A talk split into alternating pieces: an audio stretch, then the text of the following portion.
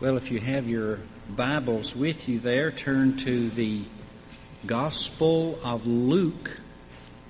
The Gospel of Luke and chapter 24. I want to begin by reading one verse, and this will get us uh, started.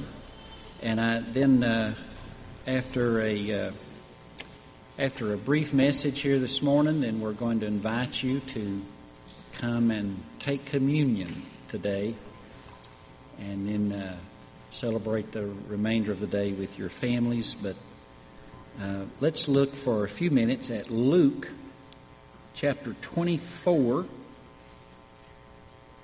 Let me just read one verse, verse 21. We had hoped that he was the one to redeem Israel. And besides all this, it is now the third day since these things have happened. Ted Turner, who founded uh, Cable News Network, or uh, you probably know it as CNN, uh, former owner of the Atlanta Braves baseball team, uh, former husband of Jane Fonda. Yay.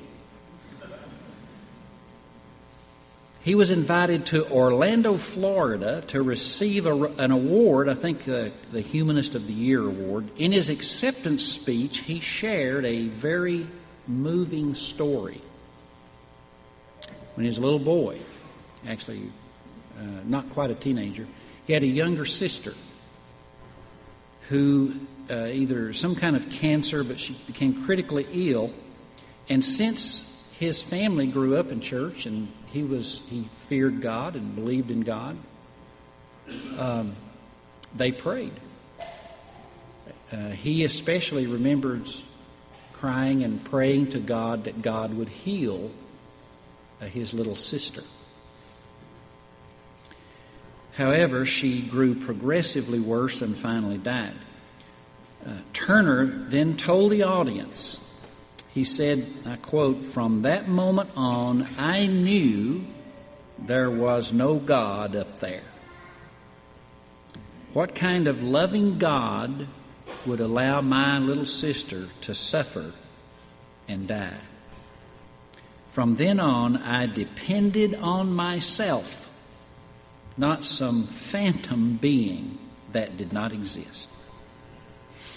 Well, Ted Turner is not the only or the first person who's ever been disappointed in God. If you look at that verse I just read, verse 21, it's past tense. We had hoped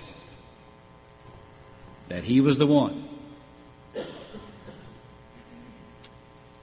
How does the resurrection resolve the issue of disappointment?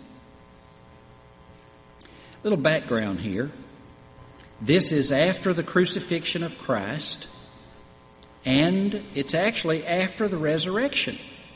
The 24th chapter of Luke is the final chapter in the, in the book, in this gospel, and it's actually on uh, chapter 24, verse 1 these things are on the first day of the week.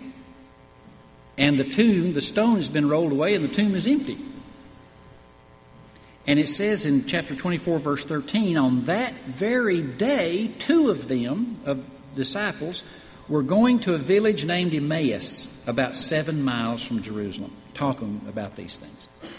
So this is actually the after the resurrection, on the very day of the resurrection. But they have become discouraged and they've given up hope. They feel like Jesus let them down. How could a crucified Messiah save anybody? And they're about seven miles out of Jerusalem, according to verse 13. So if they've uh, been walking quite a distance, quite a while, and guess what happens? According to verse 15, while they were talking and discussing together, Jesus himself drew near. Jesus comes up beside him. I mean, I can see him walking down the road. You know, Jesus taught so many good things. Yeah, he would have been a great Messiah. You remember how he fed all those people? Yeah, that, that's uh, he had he could do miracles. Yeah, I hate when they killed him like that. That just robs us all of such a future. I know it, and I don't know what I'm going to tell my family. All of a sudden, this strangers comes alongside.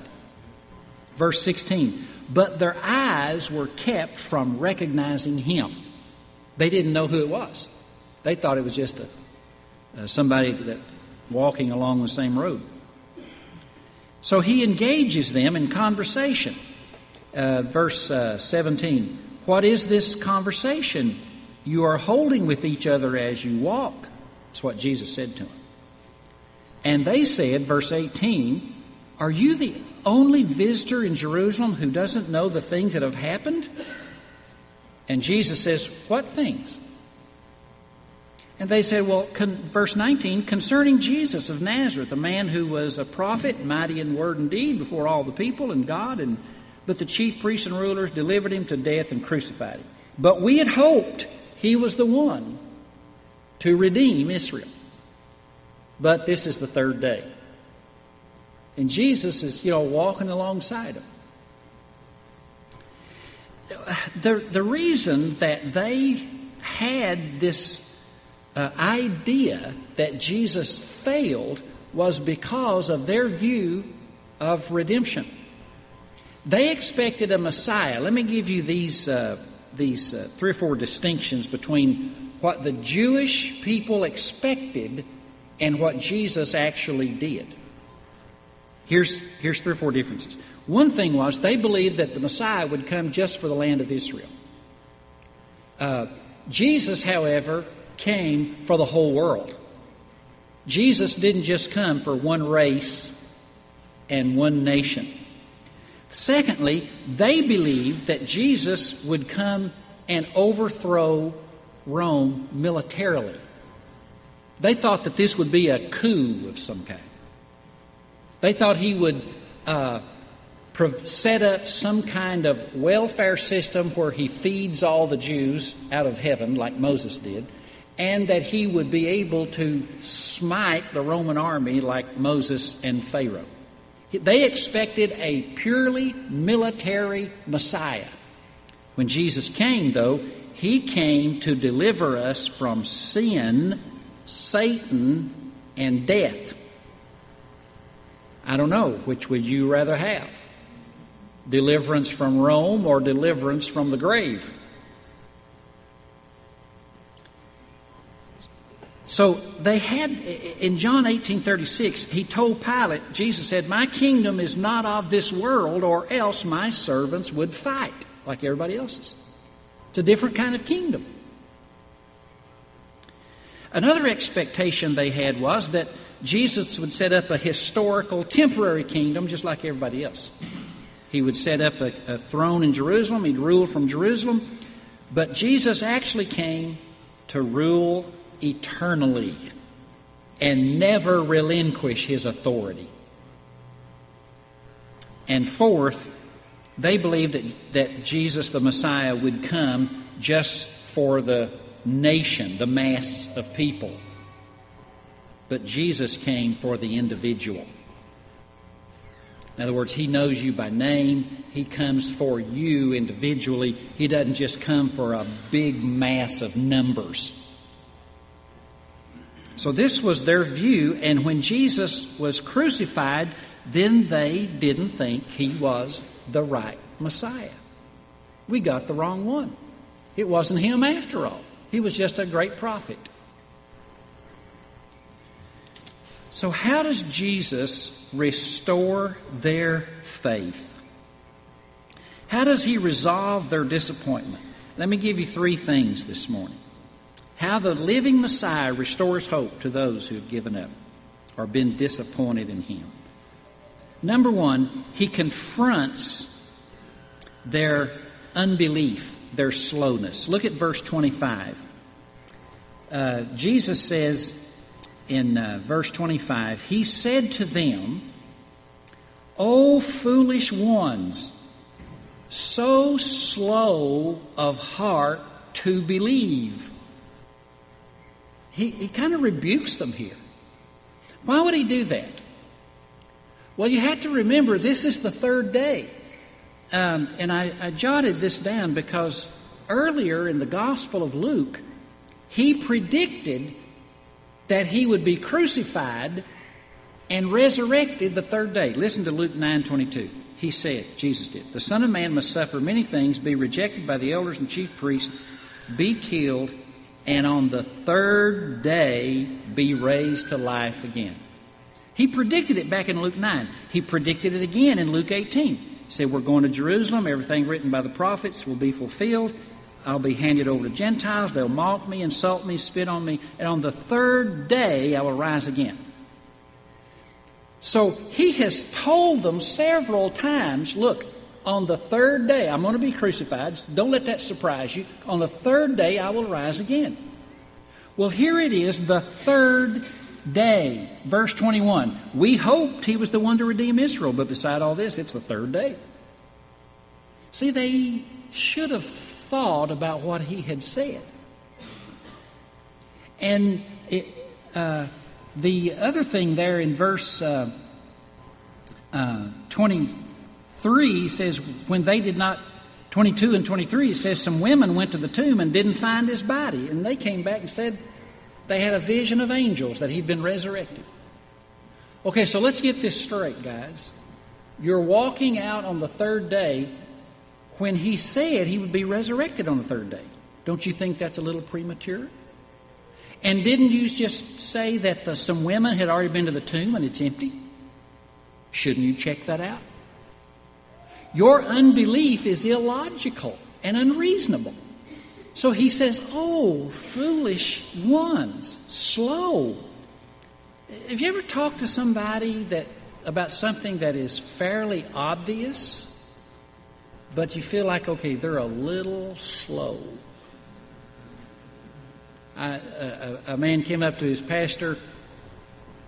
No, none of y'all here. Okay, it was Jason. I'll give you a hint. he came up to his pastor and he said, Pastor, I want you to know I only have one sin. And he said, You know what it is? And the pastor hesitated, but okay, what is it? He said, I cuss when I get drunk. That's the only sin that I have. now, I told some people that before. I thought it was funny. And it is funny. Y'all just not thinking with me here. But have you ever seen somebody, it's like, okay, are they like slow? Did you hear about the guy in, the, I think it was in the paper too, where they, the two guys are going to rob a bank and so they called ahead. Okay, we're coming to rob the bank. Could you get the money ready? it's actually happened. Yeah, yeah. What's your name so we'll know who to give it to? and of course, the police were there to arrest them. But, but when Jesus talks to these guys, look, it's the third day. I, this is what I said would happen. This shouldn't be a surprise to you. O foolish ones and slow to believe all that the prophets have spoken, verse 25. So the first thing he does is he, he confronts their unbelief. The second thing he does, to resolve their disappointment, he shows them the scriptures. Look at uh, verse 27. And beginning with Moses and all of the prophets, he interpreted to them in all the scriptures the things concerning himself. Notice that. With the prophets and Moses and all the scriptures, they the, he, he went through and showed them verses. He probably showed them Genesis chapter 3 when Adam and Eve had sinned and how God went out and slew the sacrifice and took from the sacrifice, covered Adam and Eve's nakedness. Through the shed blood, they were covered. He probably showed them Isaiah 53 6, where it says, All we like sheep have gone astray, and each of us has turned to his own way. But the Lord laid on him the iniquity of us all. He probably showed him Psalm 22, verse 18, how that it, the psalmist 700 years before Christ, he said, They would divide my garments and gamble for my clothing. Psalm 22, 18. Or Psalm 22, 16, they would pierce my hands and my feet. He probably showed them those predictions of a crucifixion hundreds of years before they took place. He probably showed them Zechariah 11, 12, how Jesus would be sold for 30 pieces of silver. Precisely, exactly prophesied in the Old Testament. He went through the scriptures and showed them the things concerning himself how he would come, how he would be born of a virgin, how he would uh, die as a sacrifice, how he would be, uh, his hands and feet would be pierced, how he would be sold, how he would be raised again. All of these things. He showed them the scriptures. The third thing he did to restore them and recover them, you see in verse 28 they drew near to the village to which they were going. He acted as if he would go further, but they urged him, saying, verse 29, Stay with us, for it's toward evening, and the day is far spent. So he went in to stay with them. And when he was at the table, verse 30, he took the bread and he blessed and broke it and gave it to them. And verse 31, their eyes were opened he revealed himself in the breaking of bread. This is how Jesus restores and recovers discouraged believers. He comes and confronts unbelief. How illogical, how unreasonable that is. And then he shows them scriptures, how that their disappointment is part of God's appointment and part of God's plan and story. And then he gives to them a communion in which he will eat with them. And he and in the eating, as they broke the bread, their eyes were opened and they recognized him. It is in that communion that Jesus revealed himself. This is why we want to close our service today with a communion time, that you might eat with Jesus Christ, the living Lord, and know that He's more than a sermon. He's more than a song, He's more than something you do a ritual around. Eating and communing with Christ. So after they eat with Him, look at verse 33. They rose that same hour and returned to Jerusalem and found the eleven. That means in the middle of the night, they said, Man, this is exciting.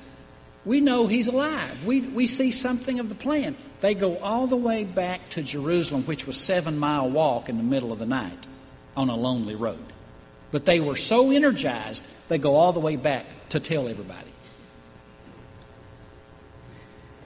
And when they get there, they realize, after listening to some of the disciples, verse 34 and 35, that he's already appeared to them as well. He reveals himself in the breaking of bread. April 26, 2006, about four years ago this month, several students were making their way back to Taylor University in Indiana. And a, uh, there was about six of them in the van, and, and a truck crossed over into their path and hit them head on. It killed five of the people in the van. The funerals were held, tears were shed, the Van, the Van family received word that their daughter Laura was the only survivor. Still in a coma, she was expected to recover, and as days went by, she did. She regained consciousness, opened her eyes, and spoke slowly, gradually. But she began to say some strange things, like, I'm Whitney. And Whitney was one of the girls in the van who had been killed. They've already had her funeral. The, in fact, it's been long enough now that the family has begun to recover. And they finally decided they would look at some dental records. And officials discovered they had made a huge blunder. They had falsely identified Whitney Cerak as Laura VanRyn. It was not Laura recovering, it was Whitney. They notified the family. They exhumed the body of what they thought was Whitney, ran tests, and apologies were made. Coroner retired. But can you imagine the family's emotions when they got the phone call? You know what? Your daughter is not dead. Well, we had the funeral. We've shed the tears. We've grieved. We've begun to heal. Well, guess what? She, you can come and talk to her and visit her in the hospital. She's alive. Now, can you imagine what such new facts would do to you as a parent? They were energized. They didn't say, "Oh, she's alive. Okay, well, we've got a ball game this evening, but we'll we'll try to make it tomorrow evening." Okay, well, you know, let tell her we said hello and we'll try to make it up this weekend and visit with her. No, that kind of thing when someone is restored, now that's just the restoration of a daughter. I'm sure that family jumped up and down and wept and jumped in the car and left. They didn't stop to change clothes. They went straight to the hospital to see their daughter. Such reunion, such rejuvenation, just because one person is added. But when Jesus rose from the dead, he didn't just add one person, he added our families. He added nations. He had he added believers from all over the world. Folks, we get to celebrate and have eternal life because of Jesus Christ. That's why this is a great day. Resurrection's a big deal. It's a big deal. And it's something you celebrate, and I hope you'll celebrate it all day long. I hope you'll go home today and eat a meal and eat so much that you've, you've uh, stuffed yourself and hug, hug your kids and your wife and your husbands and just say, God, I thank you that your blessings have come to me through Jesus Christ and that it continues because there is a resurrection of the physical body from the grave. Praise God forever.